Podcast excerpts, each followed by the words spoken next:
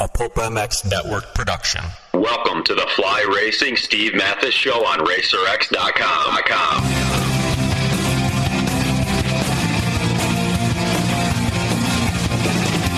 With your continued support of our sponsors, we have surpassed 1,000 podcasts delivered with over 7 million downloads. Click that Amazon banner on Pulp MX to help us out and donate via Patreon if it suits you. And as always, enrich your moto lifestyle by working with the sponsors who support us.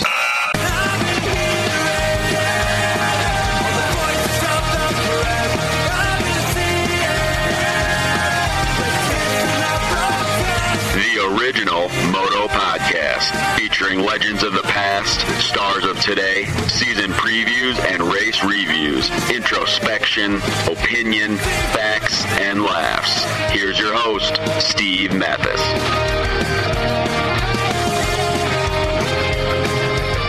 Welcome, everybody, to the Fly Racing Racer X podcast presented by Alpinestars Protects. Thanks for listening. Appreciate it. This is the Red Bud wrap up. And yes, I'm on a phone. This is Steve Matthes. Thanks to the folks at flyracing.com for supporting this show. We just went to the 2018 launch. It's fantastic. You guys will see the gear soon. Thanks to the folks at flyracing.com for everything. Blake Baggett wearing Fly Racing and a bit of a controversy with Blake Baggett this weekend. Weston Peick Fly Racing as well. And uh, please check them out on the internet. They got much more than you uh, realize. Flyracing.com. Also presented by Alpine Star Protects. Uh, whether it's the knee brace, the neck brace, the real cool uh, protection line that they have. They're much more than boots. Everybody thinks about the Tech 8 and the Tech 10s and the Tech 7s and everything else, but Alpine Star Protects, please check them out. Uh, they got a whole line for you for you guys to wear, and uh, we thank everybody for listening. Again, I'm Steve Matthes, all the way from Winnipeg, Canada, on vacation here, but still pounding on a podcast for you people. That's right. It's about time you maybe finally, finally appreciate me. With me on the line, two-time German Supercross champion, two-time Montreal Supercross champion, the Jason Thomas. What's up, JT? Not too much. Can we get a uh, Can we get a Deb update? How's she doing? Uh, Deb is fine. Yeah, Deb is good. I have just wrapped up uh, three games of chess. Uh, one with my 11 year old niece that took me down right away. Mm-hmm. One with my 12 year old niece that went down to the wire. I had a lot more pieces left than her, but then I made a dumb move, and she took it. She took the game, and then uh, I played my brother, who's uh, three years older than me, and I beat him. So uh, that's how it goes. Huh. And Deb is good. Deb wanted me to bring her cheap smokes, and uh, I didn't do it. You know, no cheap smokes. Oh man, what a letdown! I didn't see anything. Never yeah, chess. she's upset. I don't know how to play chess. I don't know how to play chess. Yeah, so uh, I would have lost miserably. Um, yeah, Strong no, at I haven't checkers, played in a long time. I, It was good. I got anything you want at checkers? oh, really? Okay, yeah, we can do that. Oh, my Uh, all right, Jason Weigandt. Jason Weigandt may join us here. We don't know. Yeah, I'm hoping he comes What? in. There's no, it's never the same without Weech. No, no. As, as we've said a few times, thanks to Travis Marks for manning the studio for this podcast. By the way, thank you, Travis. Um, all right, let's get into the red bud. JT, here we go. Uh, so Tomac wins again, one-one, and we keep saying every week that we haven't seen these guys match up, and each week one of the guys has a semi-legit reason on why you know he got beat and something to go to bed at night thinking ah if this and this wouldn't have happened um you know I had it it hasn't been any like just straight up mano a mano wins um but it kind of it kind of was for Tomac I mean he passed Blake Baggett in that first moto and he took off and he took the win but Baggett's charge at the end of that moto was phenomenal. So, you know, Baggett can be like, wow, another lap or two, I might have had him. Second moto, Baggett got the whole shot, and and as we'll talk about, Anderson uh, made sure he, that that didn't last long, and then Blake was sort of screwed from there. Um, and Tomac went on to win, of course. But you know what I mean, JT? Like Baggett can look at that first moto and be like, yeah, it's it's still okay, it's fine. I mean, he lost the red plate, but it's not the end of the world. Yeah, I mean, holy crap, what a race that was. Uh, and Eli won. You he made moves at the beginning and got to the front, and Blake um, as Blake has done, you know, wasn't uh, wasn't as good at the beginning, and and Eli deserved to win. But man, what a race! Blake showed a lot of resolve to fight back. His last what three to four laps were simply incredible. I mean, he was reeling Eli in. It wasn't huge chunks of time, you know, half a second a lap or something.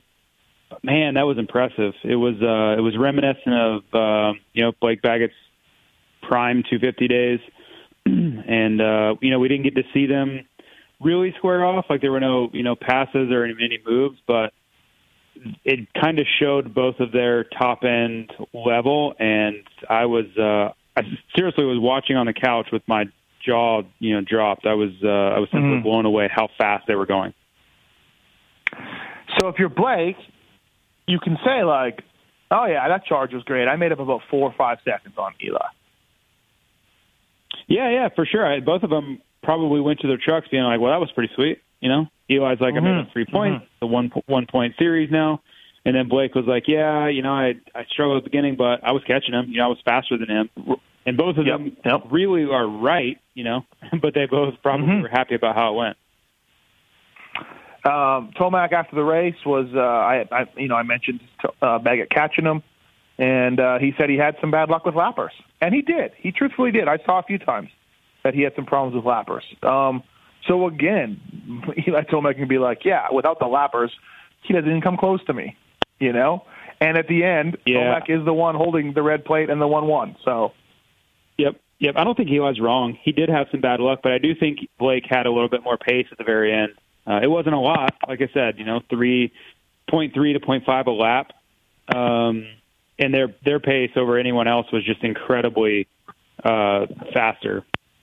So uh, I can understand Eli. You're always going to get biased answers from each side. They're they're going to spin it to however they need to spin it. You know. Um, so I don't think Eli's wrong in that assessment but I don't think Blake would be wrong saying, "Yeah, I mean, I was I was faster than him at the end." So that's uh, it's interesting. I, I think that's a common theme we've seen, whether it's uh, Dungey and Villopoto or Stu and Carmichael or Reed and Carmichael. There's always going to be spin put on mm-hmm. any type of scenario, and and that's just another example of it.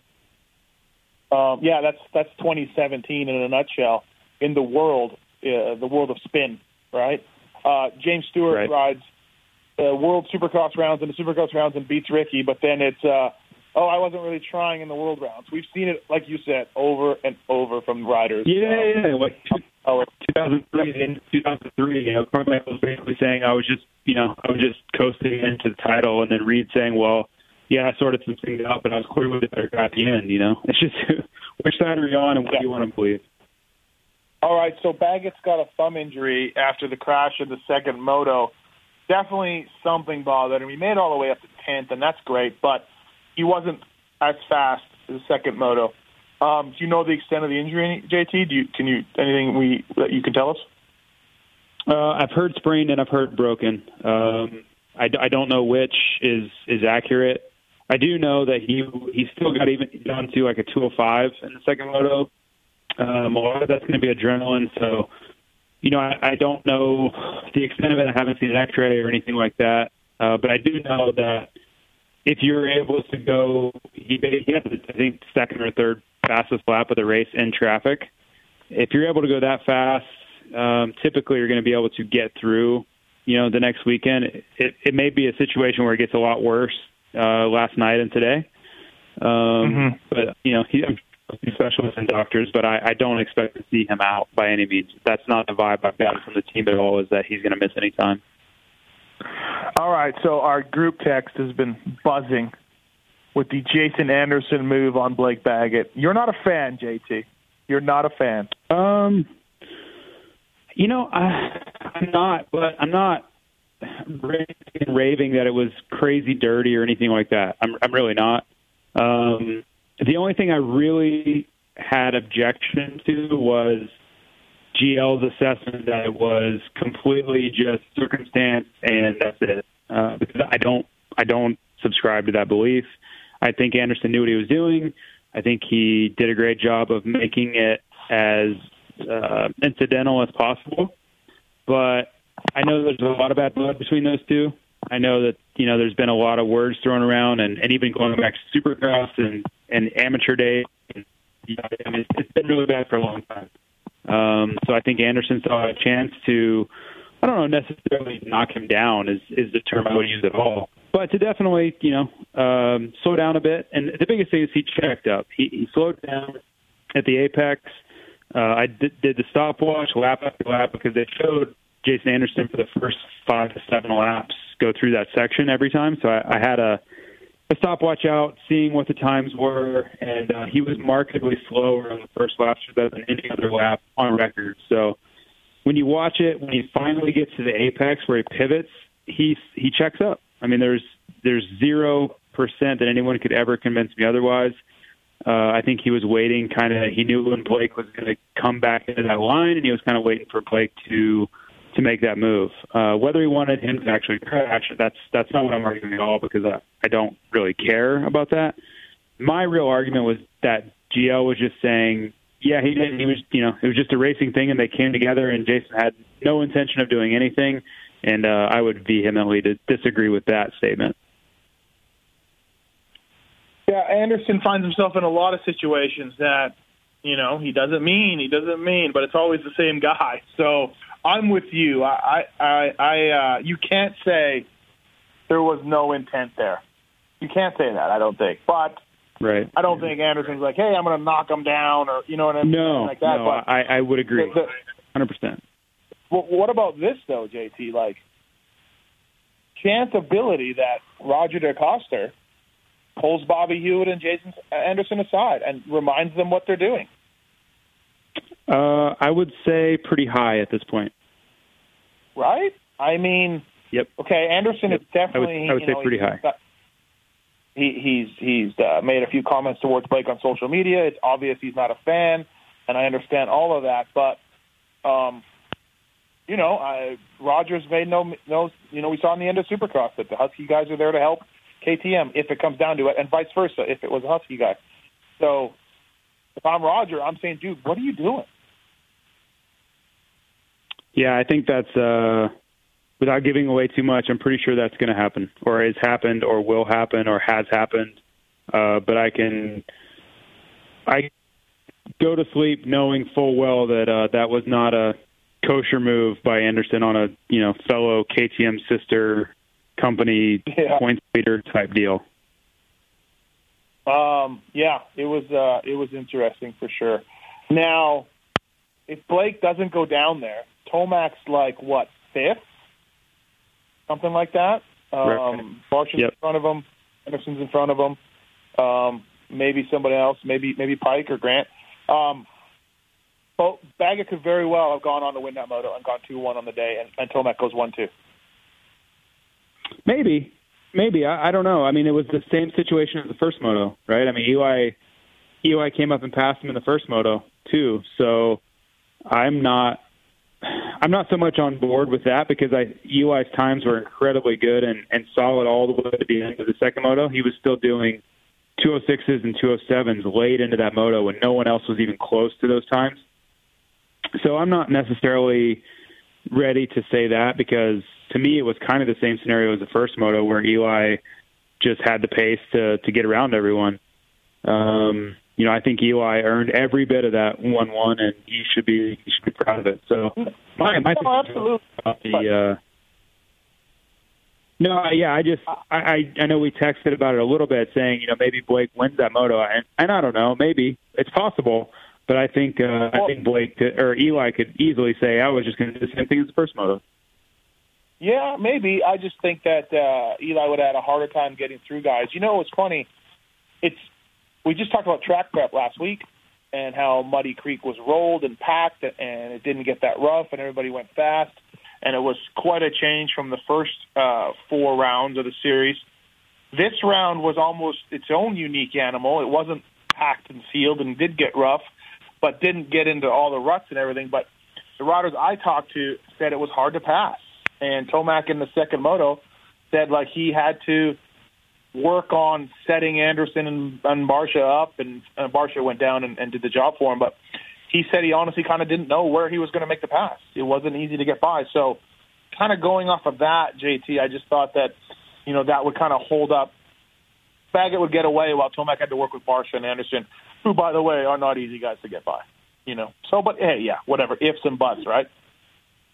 Yeah, we we talked about this a little bit on Thursday, and uh, I was kind of sharing my opinion that Redbud is is always kind of difficult to pass because many of the lines they they branch out, but then they funnel back into one. So you come out of a rut, there's seven lines up a hill or down a straightaway, but then that those lines funnel back to one fast line in the turn. So it's really tough to make up enough ground in that short straightaway or up a hill to beat them to the rut. Uh, and I faced that in my own racing career. I can remember following guys that were much slower than me on the stopwatch, but I just couldn't find a way around them. They were good enough where they needed to be good to hold me back, and uh, I think that's what you know Barcia was was doing in the first half of that second moto. Um, but yeah, I mean Redbud is uh, I think it's one of the best tracks, but like you said, it's it's difficult to pass. The interesting thing with you know Baggett though is he should have never been in that situation. I mean, he he got the hole shot, like a pretty substantial hole shot. Like he had a couple bike links going into the second turn, and yet he allowed Barcia to get by, which is, I mean, that's just a cardinal sin, letting Barcia by on the first lap because you know how difficult he's going to make your life. And then Anderson gets by him too, which is, I, you know, maybe the same thing. You know, Anderson is so tough to pass, and you know he doesn't like you, so he's going to make it even more difficult. Uh, that's you know, and that, that's I think that's the missing ingredient for Baggett right now is that first lap, if not first couple laps of pace, where he's opening the door for trouble. And you know, if if he gets the hole shot like he did, and he puts in a really really strong first lap and and builds even a, a two bike length gap where he can't, he, he's not opening the door to people taking pot shots at him. His life is so much easier. But when you lose, you go from first to third in the first three turns to very, very difficult people to deal with.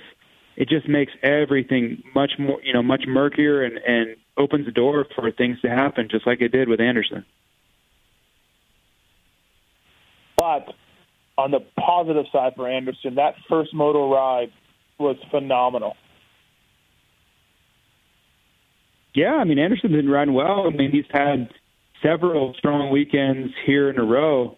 Uh, his Muddy Creek first moto and second moto were phenomenal. So I think this is the new normal for Anderson. I don't know that he has enough to beat Tomac in a heads-up battle, which we just saw. Uh, but he, I think he's here to stay as far as a podium contender. Dude, he was ripping. Did I didn't watch the race yet. Um, obviously, traveling all day, and I'm up here with family. But now, did he tip over in the first turn, or did he just get caught up in it in the first turn first moto crash? Pickle went down. Uh, went I down. don't remember seeing him on the ground, but I'd have to go back and watch. Because he was way back, obviously. He got caught up into it, and dude, he was flying through the pack. Was, yeah, there, ride, there were two different crashes. There was there was the Canard crash, and then there was the big one with Webb, and I couldn't really tell. There was so much happening so fast. I'm assuming he got caught up in one of those, but I, I don't know for sure. Um, Marvin's back.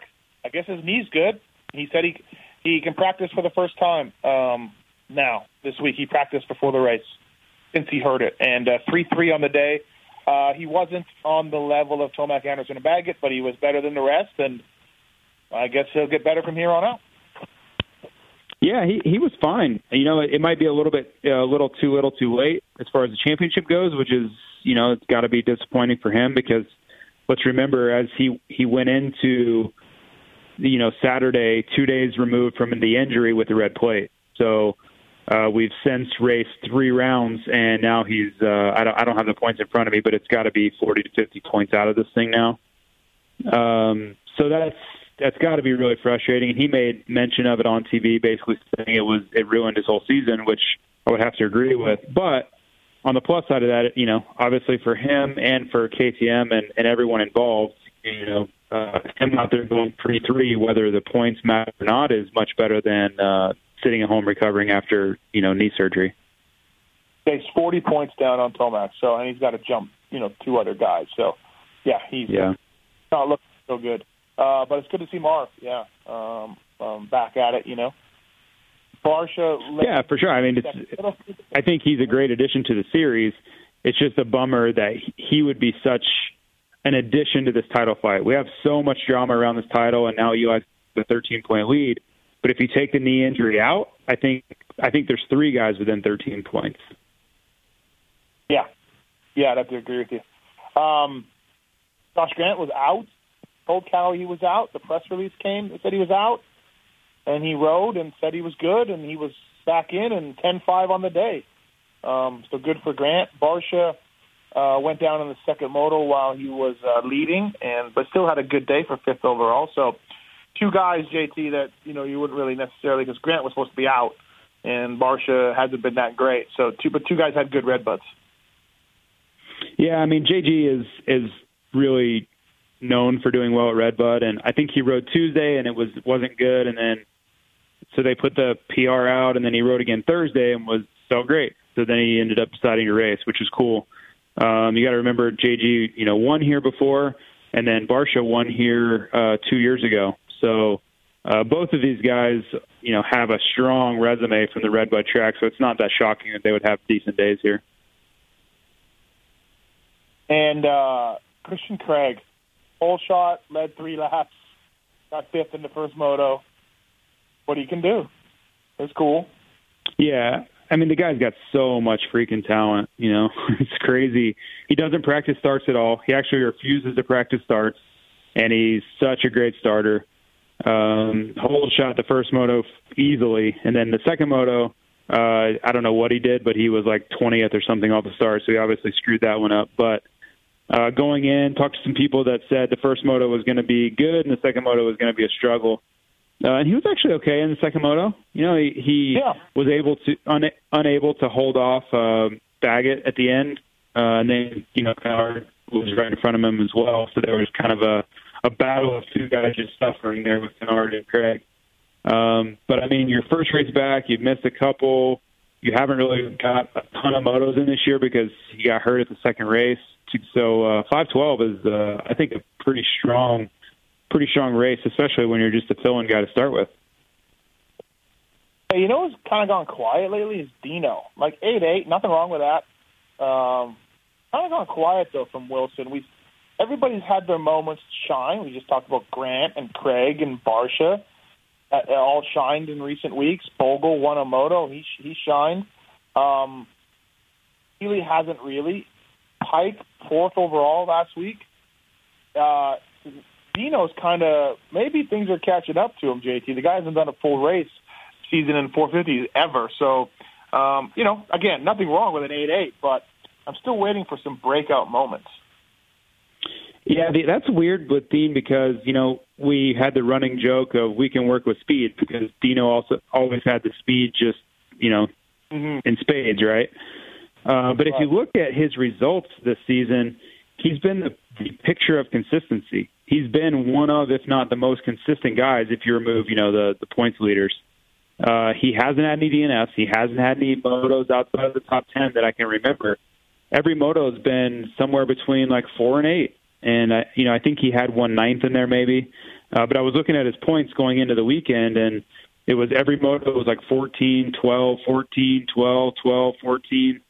So he's been right in that seven to nine range, and then he just you know he did it again this weekend with an eight eight. So I don't know if that's good or bad. I'm I'm a little confused on how I feel about it.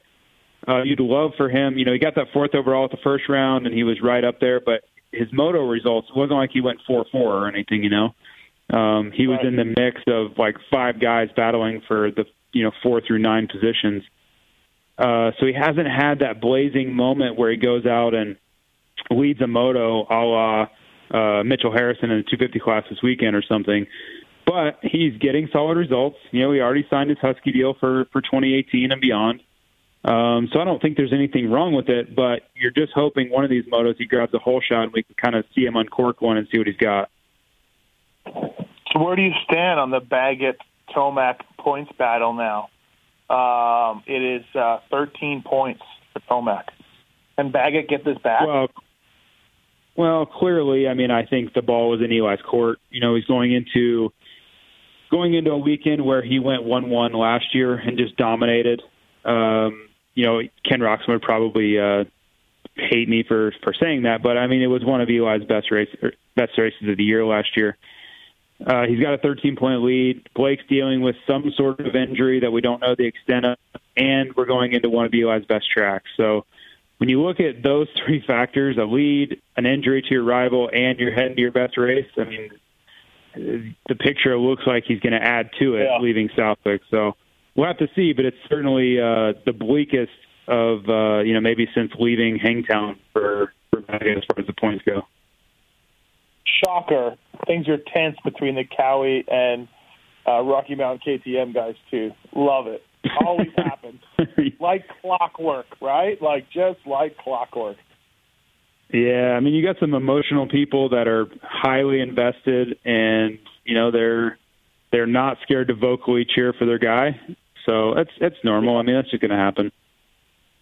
Yeah, no, I love it, and it happens every single year, and and all yep. the time. So, um, things get much worse for Cooper Webb right now. Uh, the Yamaha guys I talked Man. to after the race that his Lit Pro had something like hitting the ground with five Gs or something. He pulled five Gs when he hit the ground. Or I, I don't know how they. I didn't know they could measure that, but um, it's bad. It's so bad right now for Cooper Webb. Yeah, and I don't know. I've never had anything tell me how hard I crashed and then tell me how many G forces I pulled. So that's yeah, kind of a pie in the sky number for me. You know what I mean? I don't I don't know how to relate that to anything. Right. Uh, but I did see the crash, and I know anytime you hit the ground and you bounce, you know your body physically bounces. That's that's going to leave a mark. So I'm sure he wasn't yeah. feeling great. Um, I've done it. You usually have the wind knocked out of you, and you're usually pretty beat up because your body's not meant to bounce like a beach ball. Um, Nick Wey was back. Oh, Nick Wey. So uh, good. Him, him and Tedder, the guy he coaches, in the second moto were slamming each other. And Nick said that Nick said that he's always on Dakota to put more tear offs on his goggles, and Dakota refuses. He always just puts 14 on. So Nick said, "All right, I'm going to show him." He said he was roosting him on purpose, hoping he was out of tear off. yeah, it's awesome. I mean, yeah. there's there hasn't been many opportunities in the history of, or my you know 25 or 35 years, whatever it's from my uh, conscious history of racing memories have been that I've seen trainer and rider square off at a national. Mm-hmm. So yeah. the cool scenario. Um, you know the interesting when I was looking at or listening to the broadcast on the app, they uh, they said Dakota Tedder from Surfside, California, and I just thought, could there be a more fitting city for Dakota Tedder to be from than than Surfside, California? And I know that doesn't mean anything in this Nick Wey talk, but it just caught me as so fitting for uh, for Dakota Tedder. Uh, yeah, Wey Wey went twenty two twenty. He was tenth in the first moto, and he told me like this is so classic Wey. At he was like, you know, my bike's not not necessarily set up to go 10th place speed. I'm just like, what do you what does that even mean? I mean, I know what it means. It means you know he's pushing hard and his bike is doing weird things. He didn't want to cartwheel down a hill. You know, basically is what he said. But it's just such a Nick yep. thing. I love it. So yeah, it is, and, and I think he's alluding to just for the people at home that are probably like, what would he even mean there? Generally, the faster you go, the stiffer you need it to be. Um, just for instance, I was going my speed in certain years, and that would be, you know, whatever, 9 through 14, 15, whatever. Um, and then if you put Burner or Chad or somebody on it, they would be like, man, how do you ride it? It's so soft. Because they would go, you know, multiple seconds yeah. a lap faster, and that requires more stiffness for the bike to be able to withstand that speed. So I'm sure that's probably what he meant, but it's that is such a Nick Wey thing to say. Absolutely, I would agree. Oh yeah, I love it he said that uh, Tedder was never going to be more motivated than Red Bud Weekend. So. well, yeah. I mean, you're a 37 year old trainer that comes off the couch. Like, you can't have him beat you. Right. Right. Um, so, anyways, 20, 22-20 for the NYK. Good to see him out there. It was great. Yeah, I mean, if you're if you're the guys and if you're in 20 23rd, 24, 25, and Nick Wey beats you. And and I went through this because I was battling with Guy Cooper in 2002. He was on a 540 KTM. It was like the fastest motorcycle I'd ever been around in my life. It was basically like riding a Hayabusa. He had And whole shots for days. I remember-. Whole shot. Yeah, whole shot like every race. And I remember battling with him. I like this guy cannot beat me. And he beat me several times, but I was just mortified that he was beating me. Um, yeah, well, Jeremy Smith, who had a really good race, 21, 2021, was caught and passed by Nick in the second moto. And I'm sure he was like, oh, my God, Nick Wey's just caught me and reeled me in at 37, you know? Um, yeah, I'll have uh, I'll have my opinion to share about Jeremy Smith on uh, on our fantasy podcast, but I'll save that for later. Oh, here we go. Uh, I talked to Henry Miller, uh, 12-16. He was uh, actually higher than that in the second moto and uh, crashed. And he just said he could not keep a 250F together, uh, dumping money, money and money into 250F to try to, you know, keep it on that limit to uh, to compete. And so he said I couldn't afford it, so I got a 450. And um, I told him, yeah, more more of you guys should do that. Um, and, and right now, Henry Miller's doing pretty good. 14 points on the day. He's already, uh, I want to say, I think he's in the top 20 in points already. Um, so good job for Henry Miller. Yeah, he's riding well. I mean, I, I can understand the 250F thing. You know, the the equipment in the 250F class is is a huge deal. You know, if you look at the horsepower gains from a stock 250F engine to a works, you're a you know production rule works uh, like Pro Circuit or Star Racing Yamaha, pick whatever bike, fast bike you want. It's a massive, massive jump. I mean, it's just huge. So those guys are basically throwing everything they can at it. And when you start throwing things at the engine, you take down reliability. And when you can't afford to replace everything every time you go out, you're opening the door for failure. So the 450s, if you go buy a stock KTM 450, you're 58 horsepower, you know, right off the bat. So doesn't take much to to have a highly competitive machine. Uh, I think Henry Miller's on a Honda, I believe. Uh, I think it's white though, so I can't really tell. Uh, but Oh, Yamaha. I mean, those bikes are Oh, yeah. oh, and a Yamaha. Okay. Yamaha. Um, Yeah. yeah, but the, okay, same thing. Stock Yamaha is 58 plus horsepower right out of the box. So throw exhaust on it. You know, maybe maybe mess with the ECU or whatever if you want to, but you have a you have a super competitive machine right out of the showroom door. So it's uh, it makes sense. I, I totally get it. I've been there. I've done it. I lived that situation myself where I couldn't get a fast enough 125, but I could ride a stock 250, and it was really came down to more talent than anything at that point. All right, hey, let's uh, let's bring our own Jason Weigandt into this podcast discussion and uh, get his take on everything. Um, one last point on Henry Miller, uh, JT. Uh, I think this is why maybe sometimes I don't realize like the things I say could be hurtful to people. You know, um, as I was talking to Henry, and I'm like, yeah, I'm like, you should be in 450s. Like, dude, you're never going to get a pro circuit ride. The dream is over. So go ahead and try to make money. And I think he looked at me like, what? My dream is over? What? he hasn't been racing very long. I think it's his second my year. My point is that my point is like the purse money in 250 Supercross is so bad. You're you're you're not Payton is not picking you up, and so it's over. So try to try to make money. And I think Henry's a good dude, and maybe I'm reading him wrong, but I think Miller was like, my dream is over. Yeah, I don't I don't necessarily subscribe to that. I think uh riding 250 Supercross is definitely the best move for him because I do No. I do think No. he could get a, a 250 Supercross ride if he did well. Uh, but I, think I do agree with you on the outdoor engine issue. If you want to be out there racing outdoors in its current form, then ride a 450.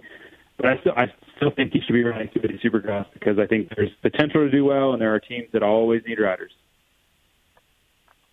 All right. Uh, with that, let's bring in the uh, the third amigo who was busy uh, when we started this, but uh, uh, he's he's there. He is the uh, Racer X online editor. He's the voice of American motocross. He is Jason Weigandt. What's up, Weege?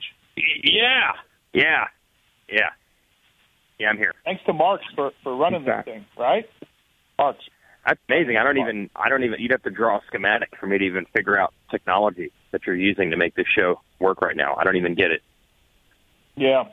Um, he, he's super smart. He, he'll figure it out. Okay, so Uh, we we got What I missed JT. is Henry Miller the top story. Was Henry Miller?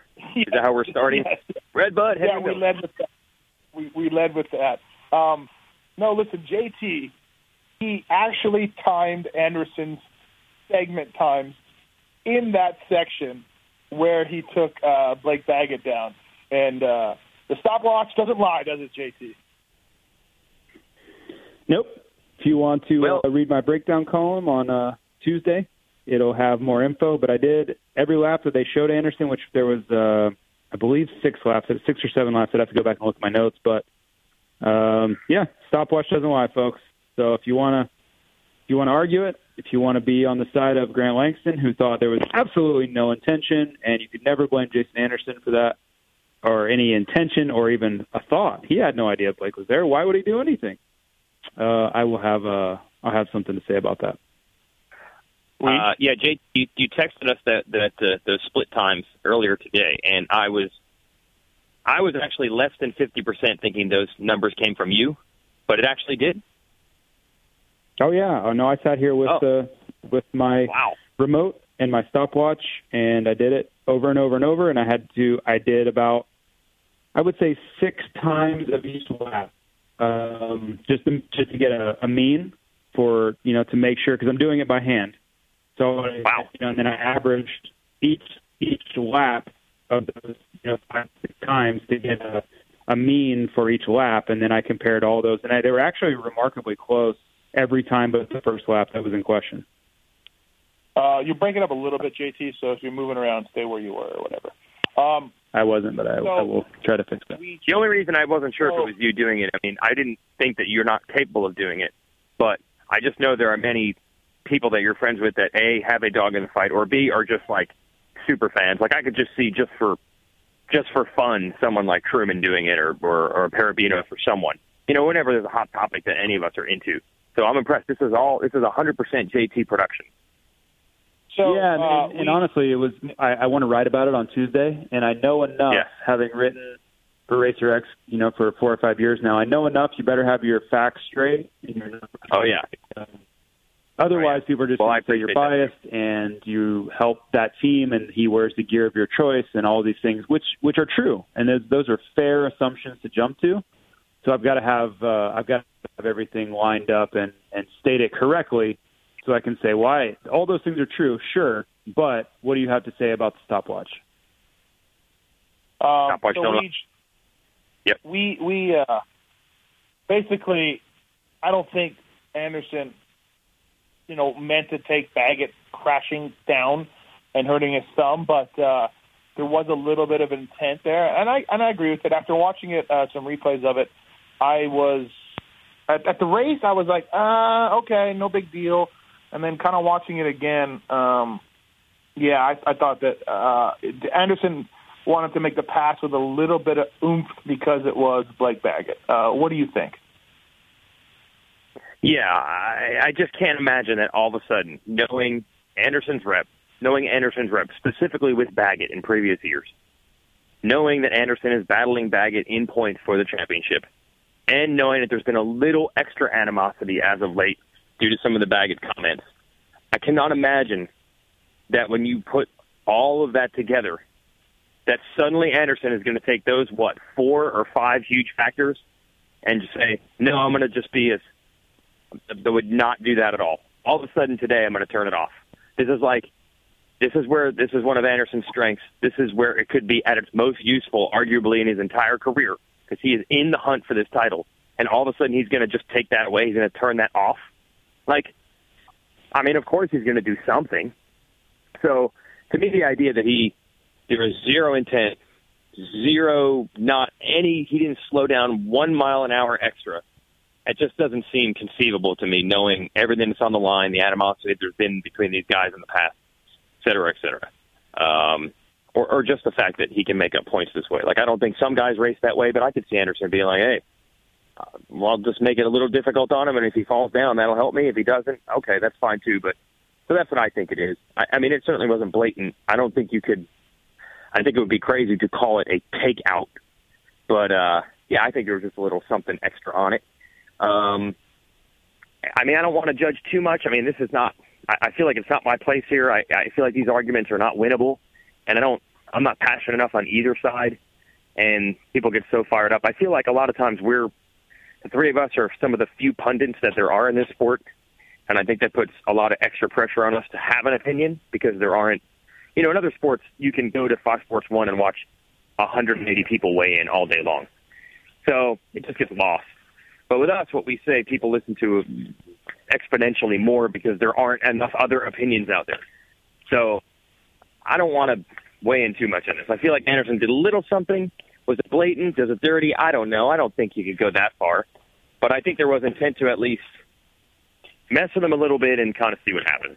And if he goes down, as Drago would say, if he dies, he dies. it's still beneath the uh, it is still beneath the universe takeout in Thunder Valley. As far as like what, what? I'm just oh, of course, it's, it's, yeah. It's I mean, not the, on the Thunder level. Valley Universe takeout was as blatant and as transparent as it gets.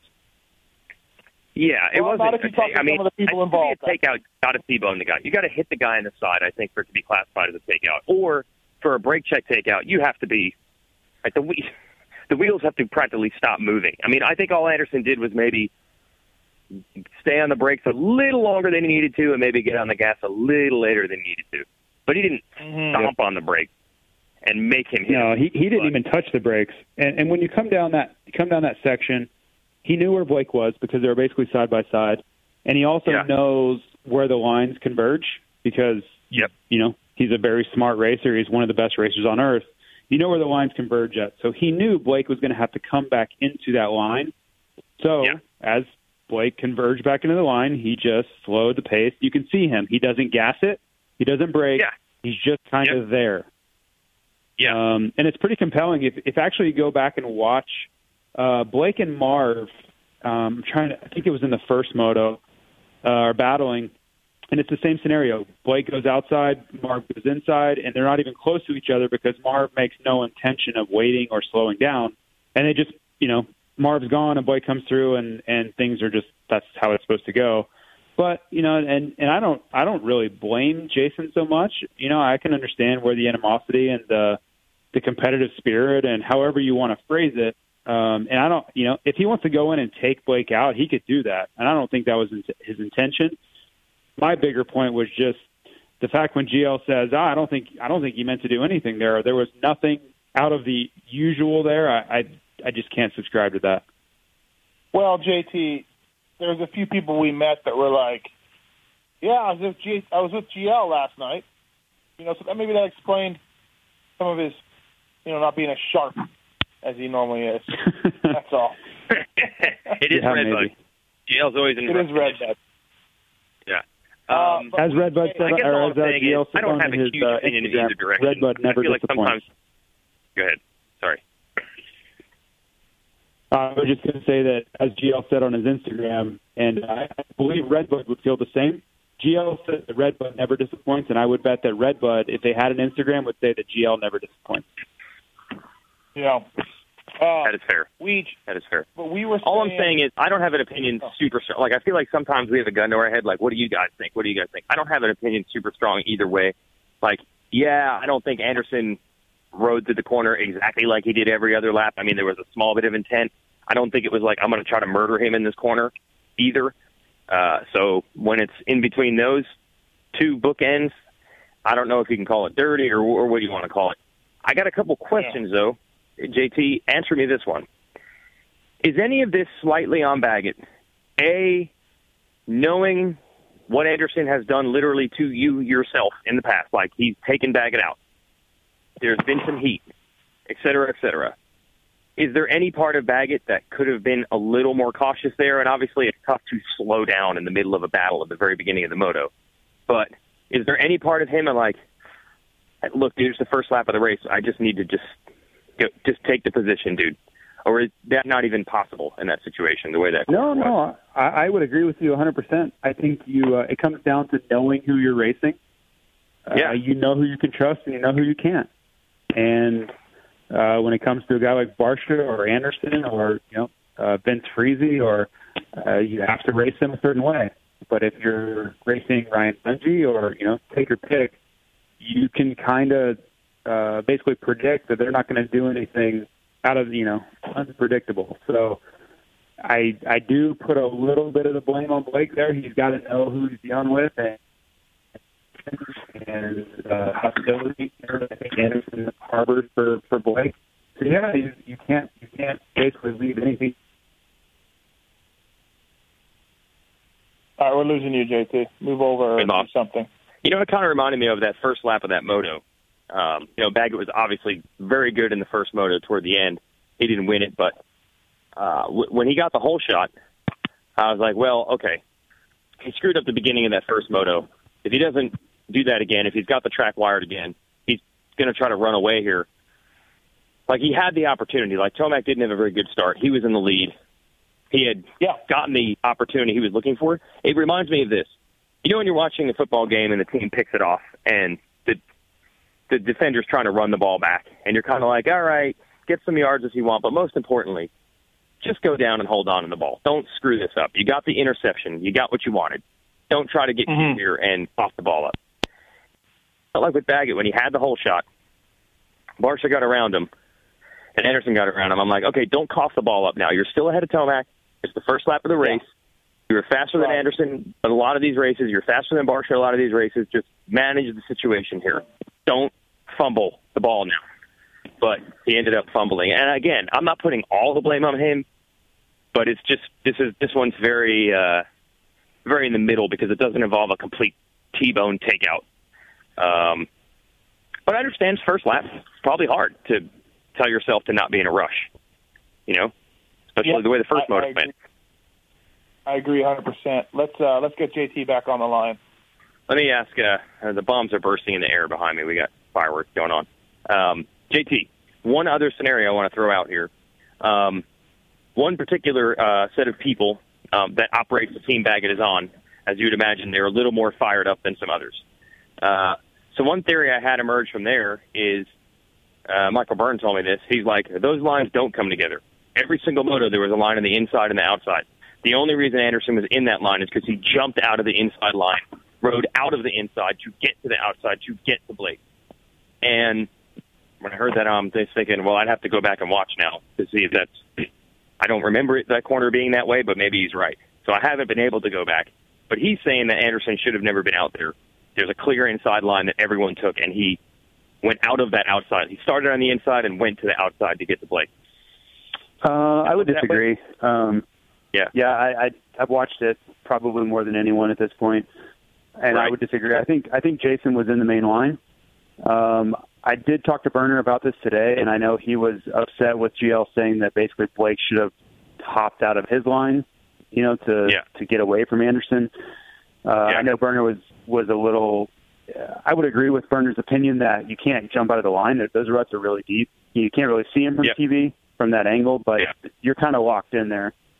Uh, so yeah, I if indeed he was saying that Jason jumped lines to get to Blake, I, I would disagree after watching it multiple times.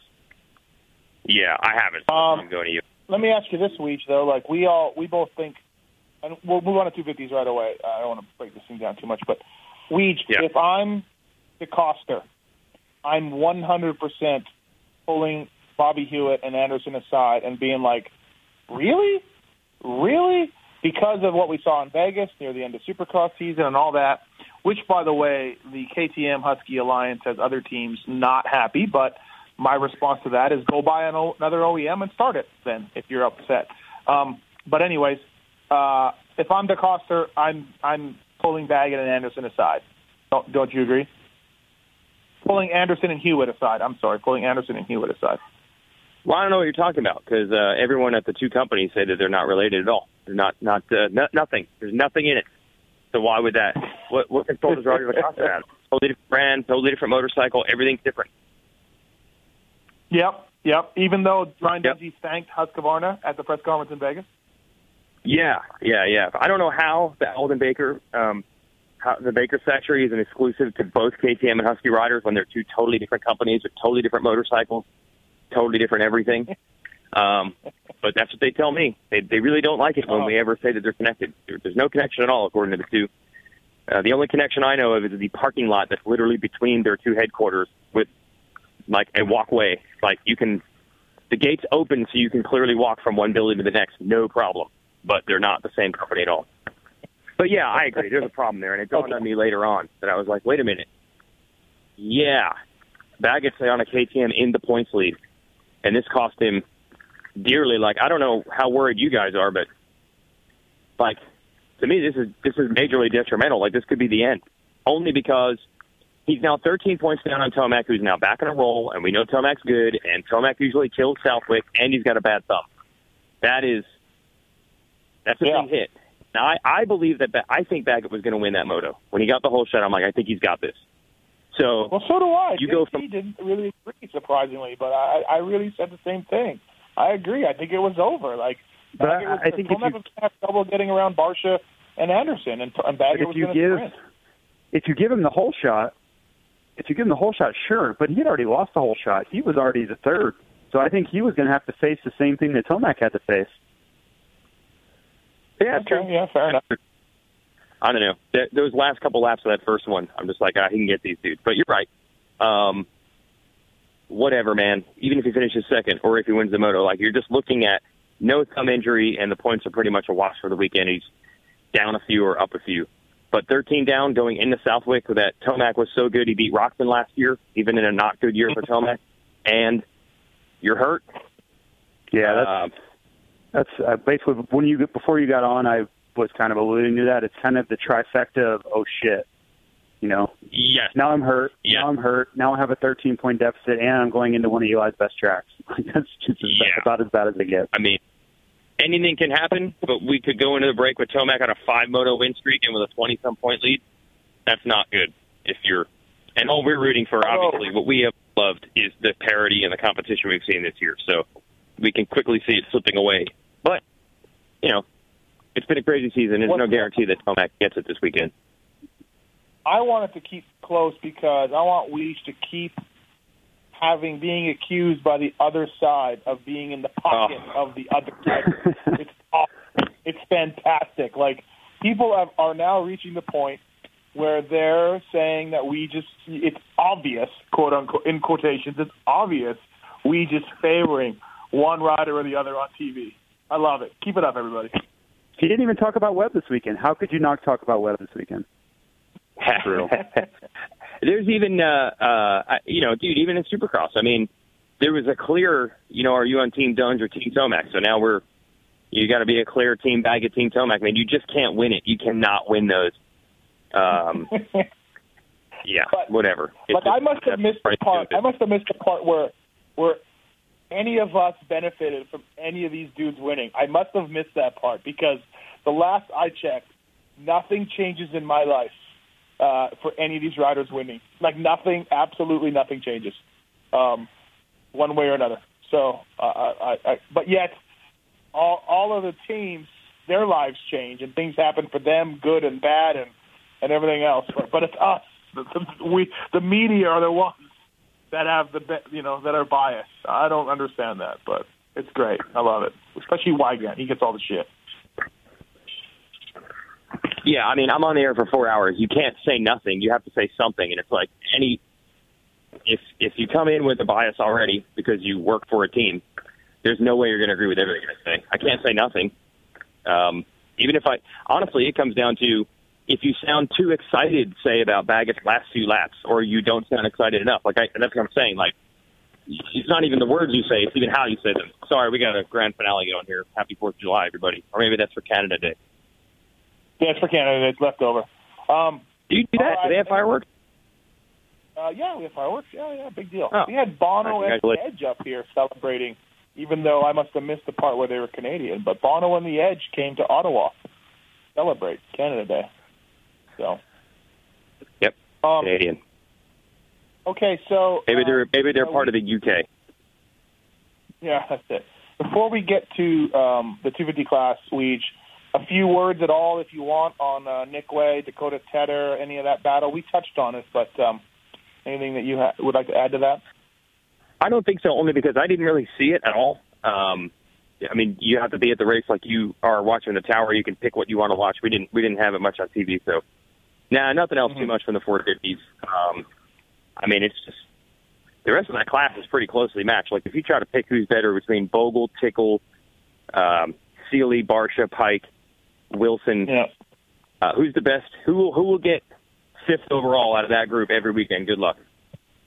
Uh, by the way, Tickle went down in, in practice and hurt his shoulder, and then he went down again the first turn. So in case anybody's wondering, kind of what happened to Tickle this weekend, uh, shoulder practice injury. So.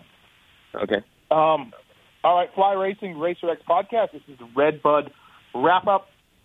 Uh, listen to this. Uh, no, we're not going to put the commercials in. It's too much work. But uh, Race Tech suspension. Use the code PulpMX17 to save at Race Tech Motor and Engine Services, and also two Michelin Star Cross Five. Uh, a good, great tire for by those guys. And uh, we'll go right into the 250s. Um, so here is the Fly Racing Racer X podcast uh, presented by Alpine Star Protects. We thank the folks at Fly Racing uh, for coming on here with Jason Weigandt, Jason Thomas. 250s now from Red Bud. So, yeah, we didn't get it done, JT. We we looked great. We were going to go 3 1 on the day, and we made a small mistake. And, um, you know, we'll take second, but, uh, man, it was it was our race. Yeah, it's uh for you guys. Um, it was tough for for Alex Martin to give, uh, you know, toss away a moto win, which is obviously a big deal. But then the points as well. Um, I think he ended up losing seven points on the day, but he could have uh, he could have you know flipped that script a little bit and left there. You know, I don't know if it would have been even, but it would it would have been close to what he came in with. So um, difficult day. Dip, had to be, you know, I'm sure as he laid in bed uh, last night, I'm sure he was uh, upset with himself and frustrated. But you know, if you're going for the win, things like that are going to happen. Uh, it's not the end of the world, but you know, he needs, as he stated in his his interviews, he needs to start bringing these points back to a reasonable number. And uh, that's just a tough way to go about it. You know, you're in the right spot, you've done everything you need to do, and then you make a silly mistake and, and actually uh, increase the points lead. But we each, like with Amart's crash and J Mart's, uh, again, pulled the whole shot, second moto, and, and went down the second turn. And Joey Savatgy throwing away some wins in Supercross. Like, he's riding awesome. He's killing it. But it's also just Wacko Zacco's year, man. Like, that's it, right? Yeah, that's actually what Langston said even on the show. Like sometimes it's just your year. Yeah, there's no doubt. I hadn't really put that together. You're right with the way Savatgy threw points away, and let's not forget that even after Savatgy crashed in Vegas, Jordan Smith had it completely in his grasp, and he crashed it away too. You know, Osborne was, I don't think, going to catch him uh, in Vegas. So, yeah, there's a lot of things that have just fallen in his favor. But I don't know. To me, so much is the very definition of making your own luck. I mean, Yeah, yeah. uh, also Osborne outside of uh, outside of the first turn crash in Detroit, which you know really wasn't his fault at all.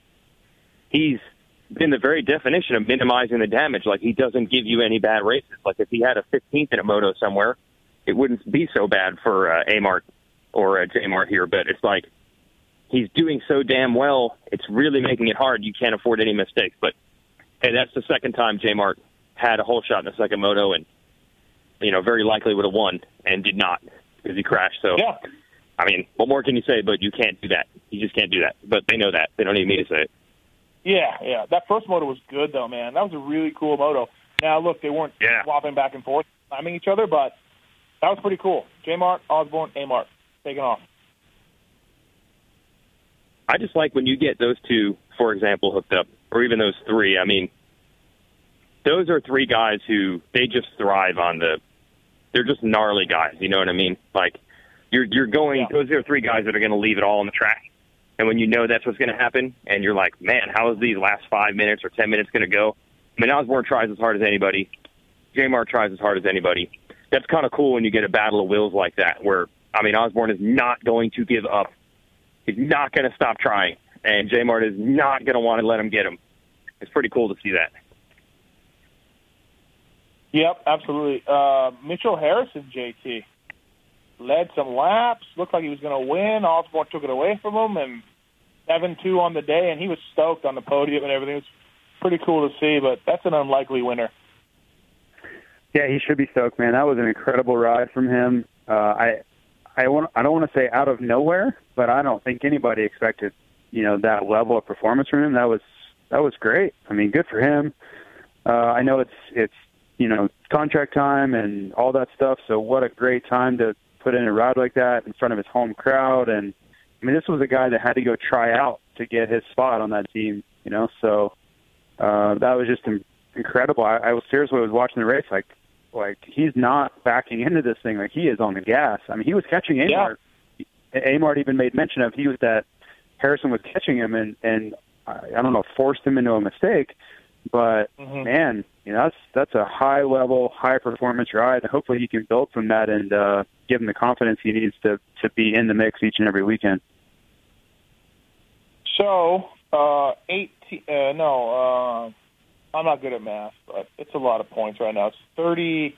I think it's thirty-eight. Thirty-eight. Thirty-eight points for Osborne right now. Fly Racing Zone, Zach Osborne, by the way. Um, he killed it. He rode great. He he just he works for the pack, He keeping past these guys.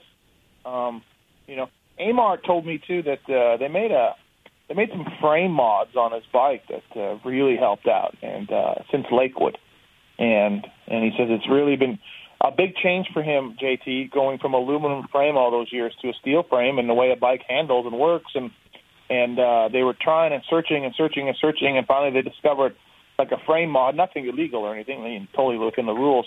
And uh, he says he loves it. It's great. Adds the stiffness back into the frame. So. Huh. I wonder what they could do that would be legal. Maybe gusset it or something. I, I don't know. I mean, that's yeah, exactly. When you no, say that, I'm like, oh, do you really want to share that with everyone? Because no, no, no. You generally, can You can gusset. Yeah, yeah, for sure. Generally, frame mods are not legal, but you can you can add things, strengthen it, you know. But a lot of times it makes it worse. Um, yeah, that's interesting. Yeah. yeah, if you add weight to it, you're fine. That's it. I think the golden rule they always say is uh, with the frames, you can add material, you just can't take it away. I think that's what they right. generally go by. Um, there'd be no way anybody's cheating with those aluminum frames, like any of the OEM Japanese guys that make frames like all the time. Like that doesn't happen, does it, JT? Oh, no, never, never, ever. No, no. no Chad okay. Chad Watts didn't. Uh, Chad Watts definitely wasn't alluding to the fact that he was riding the fence on what was legal and not legal back in the Carmichael days, right? Yeah, no, no, I don't think anybody did that. No, no. Um, and and there no, should be never. no drug testing because there's no PEDs. There's no PEDs, so no drug testing can be needed at all. Um, so, yeah, uh, Weege, J Mart, like, if if he loses this thing and it's not looking great, I mean, he's he's third in the points. He's he's pretty far down. Um, if J Mart loses this thing, though, he's going to be able to point to Glen Helen second moto, Hangtown first moto where his bike broke, now uh, Redbud second moto, and just be like, I might have left uh, 55 points, 60 points on the board right there. Yeah, I mean the wow. You know, so in two motos, one, he's actually left more than two motos worth of points. That's incredible. It was been wow. three motos. Been no, three, three motos. motos. Hangtown first sorry. moto, Glen Helen second moto, Redbud second moto. Three motos. Oh, sorry. Okay, not just the first time crashes, but the bike breaking. Yeah, I, the bike breaking. I mean, yeah, you can't do anything about that. I would say the one you kick yourself over is the one you do have control over, which are the two, yeah, two crashes. But like I said, it's only because Osborne hasn't had any bad ones, and I've got to imagine out of 24 of these, at some point something's going to have to go wrong for Zach Oaks besides like starting 13th and, and managing to get a fifth. Like there's going to have to be something worse. I mean, he'll probably give them one bad moto to get into it, but the problem is they're now well over a moto behind. Yeah, yeah. Um, by the way, uh, RJ Hampshire rode well. First moto had a mechanical, and second moto they changed out everything, and he had another mechanical first turn into the race. So RJ Hampshire, not a good day, and he broke at. Did he not break at Muddy Creek? Right. Yeah, he did. Did a mechanical yep. at Muddy Creek? Yep. So. Yep. Three out of the last four for RJ. Not so good. JT, would you like to comment on Cameron McAdoo? Uh, I was pretty bitter, um, but once I realized he crashed and hurt himself, then yeah, I'm I'm not gonna I'm not gonna comment negatively on that. That's that stuff happens. I, I was thinking that he just pulled off, but he's hurt, so yeah, he gets a he gets a pass, obviously. Um, how about Luke Renzland, JT? Second moto. Yeah, it was good, right? Yeah. Yeah. Did he end up fifth, fifth in the moto? Six. Maybe. That's sixth. Sixth, yeah. But he was good, man. I mean, you know, we were. I was watching the moto and in all these group texts and stuff, and it was just, uh, yeah, Mitchell Harrison and uh, Luke Renzland, you know, running just two and three, no big deal, nothing to see here, everything's normal. You know, it's just one of those like weirdo motos. All you know, everything kind of the world was flipped upside down. Where had all these guys at the front that you're not used to seeing, but it's cool to have a change like that. It's nice to see these guys that are back there, you know, in the in the teens most of the time, up there uh, pushing the pace, and and they were earning it. I mean, they were going fast, so good for them. And uh, Weege, maybe this is what Justin Hill needs: the fifth place. You know, he picked his bike up in the first turn in the first moto, and you're like, there he goes again. And, and second moto, he gets a bit of a break with that crash, and he gets that fifth. We've been waiting for Hill to do anything this outdoors. Maybe, maybe this is it. Yeah, and he actually in an interview at Georgia, uh, I believe before the first moto, just said like, "Yeah, I would just like to get a start once."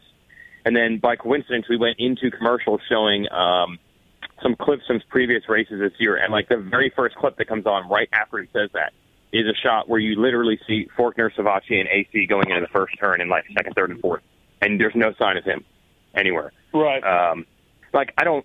I think we all know better than to just say he's good starts away from being awesome this season. Like I, I, he's just not doing that well in general. The starts haven't helped. I think there's more to it than that. Um, but yeah, so maybe that's something. I think what we learn is there's a there's an old saying about the class, whether it was the 125 or now the 250s. You hear a lot like any of those guys in the top 20, if they can start third or fourth, they can just run the pace of the dudes around them. I've seen it over and over. You know, how many rookies come in and you're like, man, this guy's really fast. He's got top five speed. You get top five starts. There's 20 guys in that class that can stay in fifth for most of the moto. So I think we just saw another example of that. Like if Renzland could get those starts all the time, he'd probably run like that all the time. It's amazing how that class works. Um, one of the cool things about Redbud is, is a lot of people watch from the announcer's tower. There's a little second level, or a lot of us can sit up there and watch, and uh, it's all wives, girlfriends, moms, dads, coaches, and so it's uh, it's pretty interesting. Johnny O was up there. You know, he's working with Savatgy, and Johnny's pretty cool and pretty honest. And I'm asking him, and he's just he's at a loss, JT, on what's going on with Joey. He's just like, yeah, like I can't point at anything Johnny was saying and be like, hey, improve this. I can't point to anything, but it's just not working right now.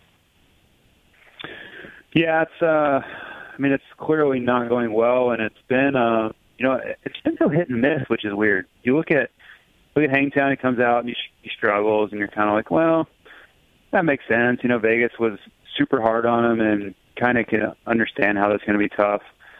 But then you go to Lakewood, and he wins. You know, he's just so great. Uh, and then it just hasn't gone well. He had some bike issues here and there too, and it hasn't all been his fault. But I don't know either, and and I, you know it's pretty telling when his trainer doesn't know. Um, if, you know, who knows if he's holding something back from you? But man, I, I don't have any answers for you. You know, it's he's he's better than what he's doing right now. I can I can tell you that. Uh, it's it's weird how far off he is right now. O Show was up there. Roczen was up there. Six times Stanton was up there. It was great. Lots of info.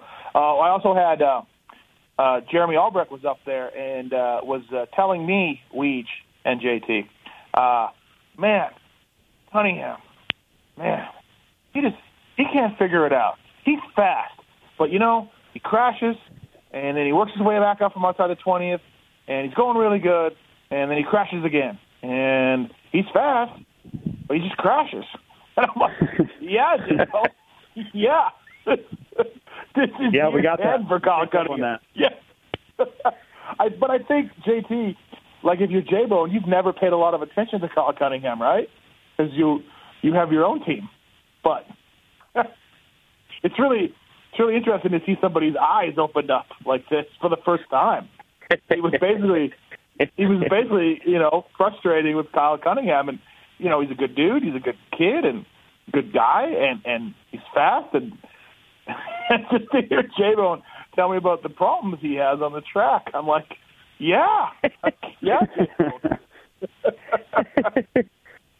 I love how uh, even in this relatively small sample size, you know, essentially outdoors at least six races that he's then been able to sum up his entire like ten year career.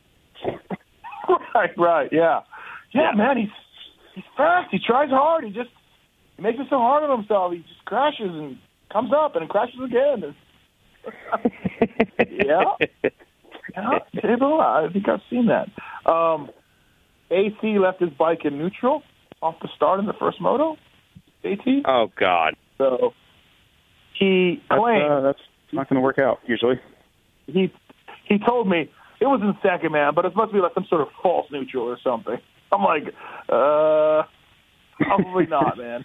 but I didn't really want to break it to him. So That's pretty good. what good. he gets for flipping me off in the morning, like full on in front of fans, just give me the the, the flip off sign. That's what happens. Instant karma. Um, hey, you talked. You said you talked to Mitch after the race, right? I didn't get to listen to your podcast, but you you talked to him. yeah, yeah, I talked to Is him. he Yeah. super? Is he super bummed? Like it's not working out. Um, He's got an unbelievably loaded team, and it's not working out. Yeah, you know, he puts on a pretty good face in the interviews and everything. You know, he says they're got to be better, but they're working hard and and they're trying, and you know, they need to get some starts. And you know, like he he's pretty uh he's pretty honest about everything. But um yeah, it's just not. I mean, yeah, no, I, he he wasn't that frustrated week to be honest, publicly, like in the interview. So If you had told anybody before this series season began that all four Pro Circuit Rogers would be uninjured, yet basically just really not in title contention anymore by Redbud, by six races, they're already so far down at points, and it's just not looking good for any of them. There's no way you would believe that. Yeah, you know, one theory I ran by him, like I said, look, maybe this theory is, is dumb because you guys had a great Supercross season.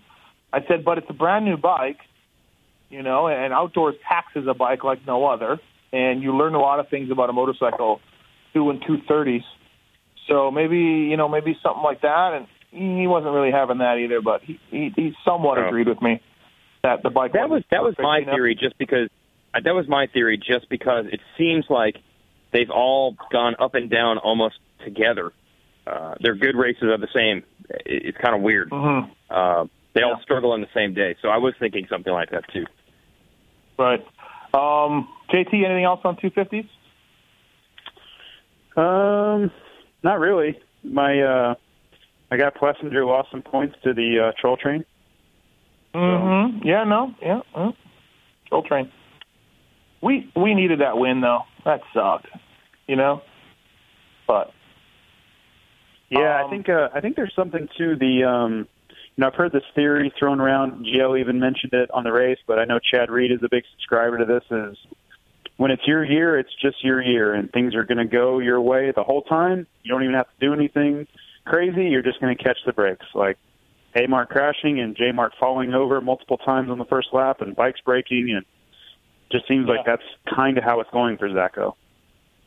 one thing I will say though, and Weed, you can maybe touch on this because you you do the press conferences uh, more than I go in them. But so we have animosity in in the 450 class, pretty good right now.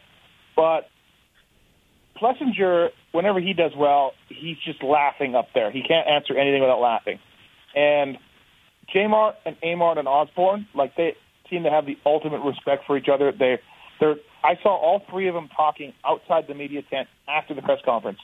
Um, that class, 250 class Weigandt, is uh, they're bros. Oh, maybe bros is.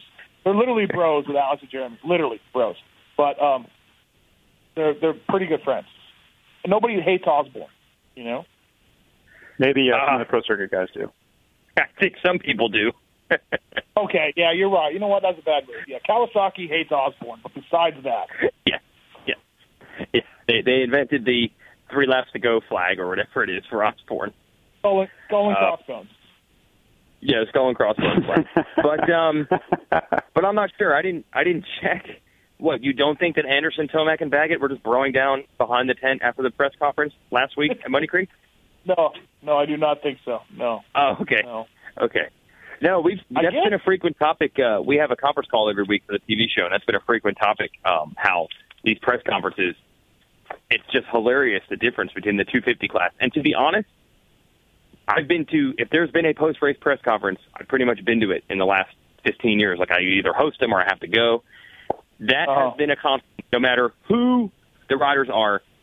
I remember in the the the the, the sport has never had more tense moments than when you had Chad, Stu, and RC in the press conference weekly, just breathing fire and like, who can say I'm going to Yeah. work hard this week more? And Jeff Spencer in the back of the room, and Aldon and Big James, like it just was ridiculous. And then Right, right. Bill Stapps and Langston would come bebopping in and just make fun of each other and talk about chicks, and it was just like, how is this the same? Like we're in the same room doing the same thing. Four minutes ago, it was like cut the tension with a knife. It's something about the 250 class is always more laid back when it comes to that stuff. Do you? Uh, I guess Anderson. Someone said Anderson made a remark on social about like cutting the track and then hashtag observations. Like I'll keep cutting the track or something. I don't know. Keep trying, I guess. I don't think it's going well, but I don't know. Um, did you guys see that or read that or something? Somebody told me that. I don't think I follow them, but I saw an Instagram post. Um, had a picture of him. I think he he made a comment just making fun of the overall deal of going off the track. I don't remember seeing one that mentioned. yeah, off, I didn't see either. I might have missed it. That's all. Yeah. Right, right. Um, yeah, it's tense. It's tense up there, um, for sure. So, uh, all right, uh, let's wrap this Fly Racing Racer X podcast up. 450, 250 Red Bud wrap up. I just want to know, Leach, where Kathy Tomac got beads from after going to Lot B. That's all I want to know. Yeah, that's that's very not what you'd expect. Very not what you'd expect. and it, Tomac, I got some I think they're more pumped on the Kathy experience than than Eli winning the race. Like Eli came over, they had pictures, they had videos, they wanted to show us her playing flip cup. They were so excited about Yeah. this. Yeah, Eli's pretty Yep. social when he when he's around and talking about everything but racing, like about his own racing and stuff. Like, I don't know if he doesn't like to talk. Like we were talking about Nick Wey, and he was into it. You know, he wanted to Oh, talk really? about Nick Wey and how Nick was doing everything else earlier in the day. But so Eli is the least known about of like anyone at his level. Like I challenge anyone to just tell me something about him. I guess I guess uh I guess RV was like that at this stage of his career too. Like you had nothing. RV had that little thing going where he buys guns Yeah. every time he wins, wins a race, and that was about. No one had anything on him. There's just not much. Like, what is there to Um, Eli? have we ever sent? Have you ever, JT? Maybe you can chime in too. Has anybody ever read like a media guy who's like gone to the house and like embedded themselves with Eli and John and, and like kind of did a story or a video? Has that ever happened? Have we seen that? Not, Not I off the of. bike. Not off the bike. I've seen you know lots of riding videos at his house, but not off the bike. Yeah, yeah. I meant like a you know like a like a lifestyle thing or something. Like I feel like if you did go there in the media, you guys ever seen that Ice T movie, The Game? Or not the Yeah. game, but it was something where Ice T was uh, picked up and dropped in the forest, and a bunch of rich people hunted him to kill him. You know, um, I feel like if I say, "Hey, Eli, like I'm going to come and hang out, and we're going to, you know, really get to know you and your dad and hang out," and I feel like I would be like Ice T in that movie. You know, so I think that may be a little bit harsh. like, hey, Matthes, People go are out in scared, trees. in other words, to go. go out in these trees, Matthes, and just like walk around a little bit. Put this orange vest on while you're at it, and you know, we saw what he did with those number plates of all those competitors, right? Yeah. So- Yeah. Well, now he probably has Target logos on on his target because that was that was what he was trying to hunt and kill this year. Not an orange vest. Put this put this Target uh, red shirt on. right, exactly, exactly. Literally Yeah. the store Target. Right, I got it. Right. Remember Um, Dunge's uh, gloves that used to have the Target on the palms? Yeah. Oh yeah. They'll give you those, and then go out there and put your hands up. Dance. Um, Yeah. All right, so that's it. Jason Thomas from uh, Fly Racing. Uh, it's Weigandt Fly Racing uh, Racer X podcast presented by Alpinestars Protects. Uh, thanks, boys. And uh, oh, the uh, word of the day. We, we you want to just do it over Twitter or something? Is it, is it too late to come up with one? I just thought about it right now. You, you squeezed in leopard seal. Nice work on that. Yeah, it was. Uh, I couldn't execute it quite the way I wanted to, but so unfortunately, it's not going to stick like Chupacabra did. I, I, I thought I had the perfect guy with Marv, but uh, Marv was doing some of his, you know, not quite dirty, but probably, you know, not quite dirty, not quite perfect. You know, trying to ride the wide bike, and I'm like, it's like the leopard seal. You know, leopard seal is known as one of the cutest animals that could kill you. I mean, Marvin seems like the nicest guy ever, but he does, he does have some teeth to him out on the track.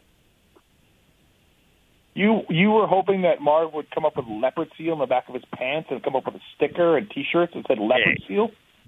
I mean, it worked once. Nothing was as unlikely You as know what? El Chupacabra. Nothing was that unlikely. If that can happen, No, anything right, can happen. right. Yes, you're, The your leopard point- seal. You have the leopard point. seal. Marvin Musquin. From Supercross, yeah, the voice of Supercross. Yes. Get him. You get your guy, that guy to do the commercials. Send him an extra fifty bucks and, and ask him to just try it. You know what? I might do that. I might do that. We're gonna come up. Is with he one of those guys that'll anything you send him, if you pay him, he'll read it? Yep, I think so. I think so. He's Like Ron a really cool guy. Yeah, yeah, exactly. He's just very Ron Um, Burgundy. So ask him to just like give us the leopard seal Marvin Musquin. Is it uh, Marvin the leopard seal Musquin or the leopard seal Marvin Musquin? Which one? Uh, yeah, it's more awkward when it's in the middle because one of the, our favorite things of that voice of God guy, and this shows you how far back this guy goes, was him having to say yogi and making it sound intimidating. Ezra, Right. yogi, yogi. Good point. Um, all right, word of the day, JT. Do we got one, or do you want to just do it over text and we'll tweet it out? Um, man, yeah, I don't have anything off the top of my head. No, I don't either. Leopard seal was good though. All right, well we'll figure it out. Uh, Jason Weigandt, Jason Thomas, thanks boys. See ya. See ya.